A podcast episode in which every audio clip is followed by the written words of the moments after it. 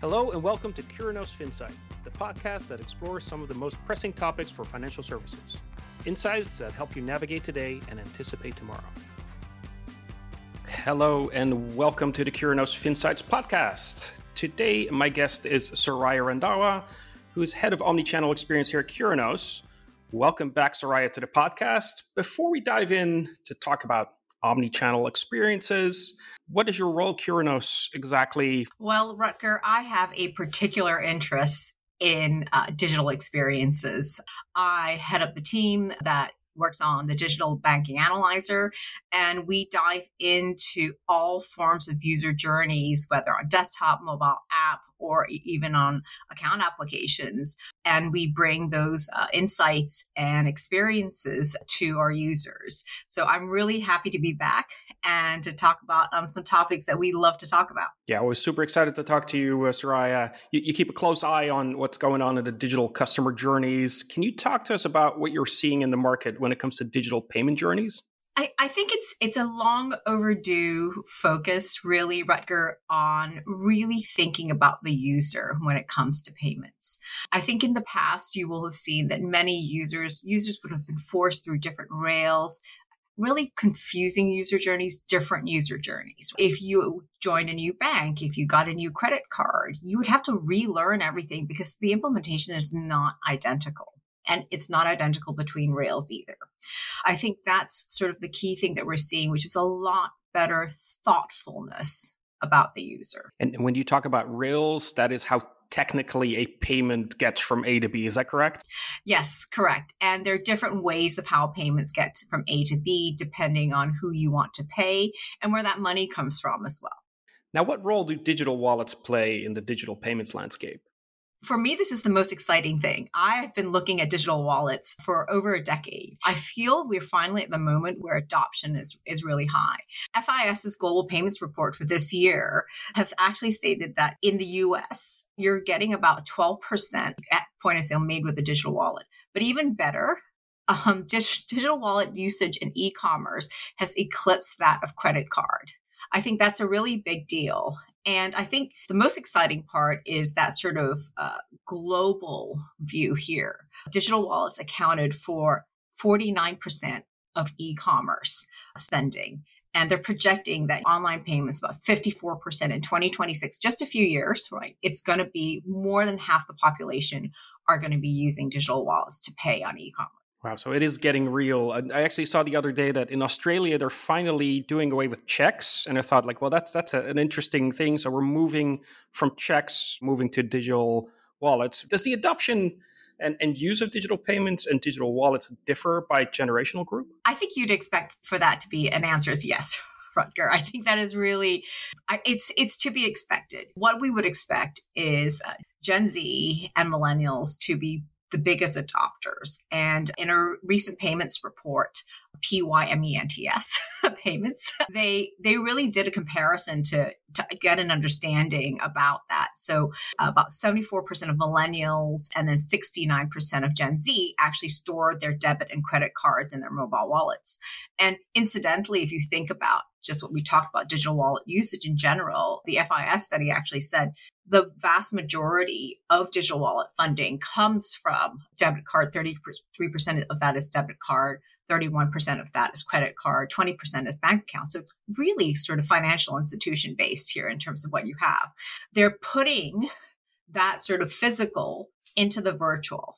And if you compare this sort of usage to sort of you know, other generations, it's it's far higher. So it's like 30% of boomers and 56% of Gen X actually store their cards in, in their wallets. Now, I think for me, the most interesting thing that when I read this report was the attitudinal aspect here. More than half of Gen Z and about two in five of millennials, they believe that mobile wallets can replace most or all of the features of physical wallets. I think that attitude also then will drive that usage so that belief that it can displace what you have in your in your bag or in your pocket is a it, it's a big difference because then it also gives you an idea in terms of the potential adoption of that If you think about the generational group that's actually using has the most use cases, it's it's naturally the millennials here, mainly because, of course, they're the ones who are the youngest generation of adults, right? Your payments use cases increase. So it's whether you're storing ID, uh, storing your plane tickets, boarding passes, making QR code payments, doing rewards or loyalty tracking. Those are the most frequent use cases for that. But I'm going to say something here. I, I have a 72 year old mother.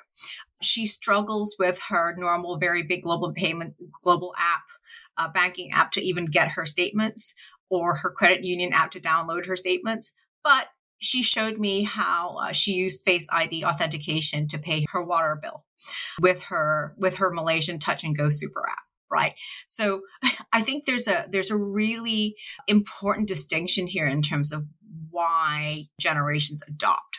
If it's easy, it has high utility, if it's a clear use case that makes and that pushes them to use it, you will also get a lot better adoption.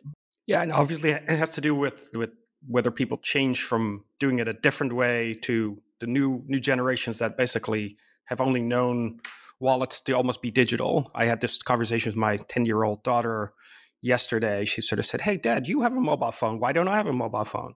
I said, So you want everything that I had? It's like, shall, shall we install like a landline in your in, in your room? And she's like, Yes. And I go like, No, no, we're not gonna do that. because of course you say yes to that. But it's like, yeah, landlines, no one has landlines anymore, right? Because we've passed that and now the standard is a mobile phone. So obviously the different generations will either have to change or the, the younger generations just grow up with it. Now, when, when you compare digital journeys from different types of financial institutions, what jumps out to you? I think there's sort of three different I would say segments in terms of when I think about the digital journeys, particularly in terms of move money journeys. I would group one where I would say are sort of national, large institution leaders in there. The the payments rails are a little bit better integrated. So they may mix, you know, perhaps uh, bill pay and P2P together or Zelle and transfers together. So there is a, a real sort of movement in terms of integrating journeys a little bit better. I think they've made that recognition. Then there's the fintechs who are a lot more flexible. Now, interestingly enough, they may not have the same rails as, you know, most banks. And so I think what they've done is also gotten around it a little bit better through different digital experiences, but also a lot more intuitive, a lot shorter, and a lot more user friendly in terms of their approach. The third segment, I those who probably have less control over their rails, right? Less control over the design. And I would say that, you know, you will have a lot of regionals, community banks and credit unions who have to kind of take what they're provided with from a design point of view, and from a UX point of view. They may be able to skin it a little bit differently to sort of match their brand. However, uh, it's relatively rigid in terms of what they can actually do with their journeys. Now, what are some best practices that you see when it comes to customer experience with digital payments? Just back to like what we talked about in the beginning, there are a lot of uh, brands that are now you know thinking about the user. And so when i when i when i think about that i think of sofi and it's sort of three step payment journey where it's uh, who do you want to pay? How much you want to pay? You know when do you want to get there? So it's a very simple straightforward journey i think of chase which has combined its bill pay and zelle journey to to really have a much more integrated look and feel so the customer kind of knows what they're what, what they're going to get they're not having a bill pay journey that's very very different from a Zelle journey I think that's really important. If you want to onboard more customers, you get more customers using payments journeys on a, on in your app. The other thing is the apps that have 100% simplicity and one single use case, right? Which is Cash App. When you tap into Cash App, you land on that payments page right there and you're inputting the number that you want to pay. It's a very simple app. It's focuses you on the use case. You're not going through multiple screens after authentication. You're going to the screen that you expect. So I think that simplicity also sort of drives the user to know exactly what they're going to get when they go into that app. So simplicity is the key, but simplicity can be hard, right? Like it's it, to make something look very simple, it might require redesign or rethinking. And obviously, there's a lot of things going on in the background from fraud and the technology all needs to needs to mash together. So yeah, I think that makes makes a lot of sense. That simple is is ultimately what people prefer, right? Because they want to get money from A to B. They're not that interested in what rails you pick or, or how that gets done in the background. Mm-hmm. They just want it to want it to work. Now, what is one thing that financial institutions should pay close attention to when it comes to digital payments? The word is probably integration. So with a view to the future. And I think when we look at payments, it's really about integration into multiple journeys. It's about embedded finance, but it's also integration even within your app in terms of where you think someone may want to make a payment. There's two ways to think about it. One, which is if I come into an app or if I come to your site, is there only one route, one happy path to making that payment I want to? My answer is no the user may want to access it in different ways, and you need to make it accessible and highly visible for them. So we're seeing this more and more with tab bars, with payment links, quick links right on the home screen, or even the bots, the digital assistants who are making the payments for you. From a, a broader sense of Rutger, you and I have talked a long time about buy now, pay later, right? That is a, a really obvious use case in terms of integration in general. So for me, what what the real future is is that integration into any journey that a customer may be making that involves uh, exchange of money, move money movement here.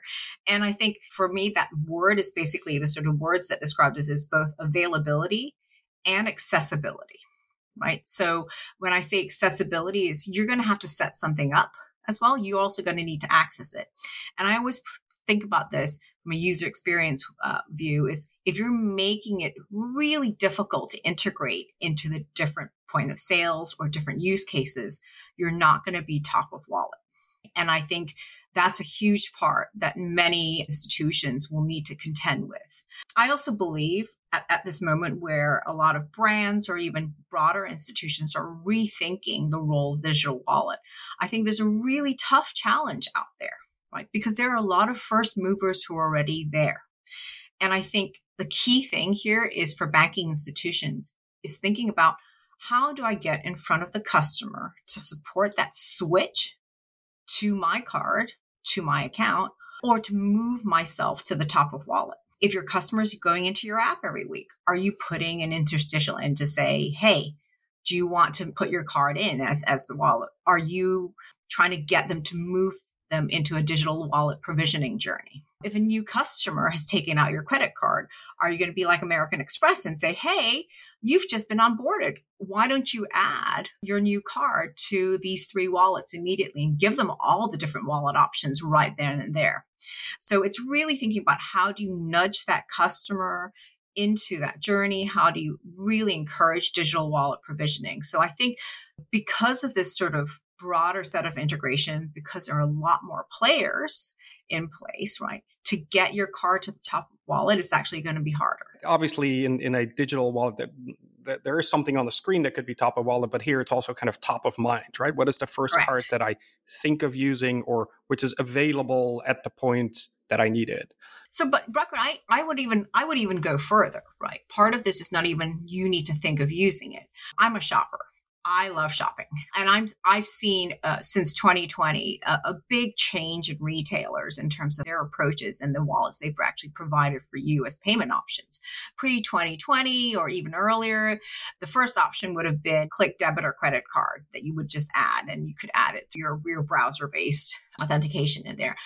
Now you're seeing other options being placed from a prioritization view on a screen. So as you moved into sort of the pandemic, what you saw was greater adoption as PayPal as one of the options, right? But now it's a proliferation. You're seeing Amazon Pay as an option more frequently. Lately, in this past year, and I, you know, based in the UK, I've been seeing Google Wallet. I'm an Android user.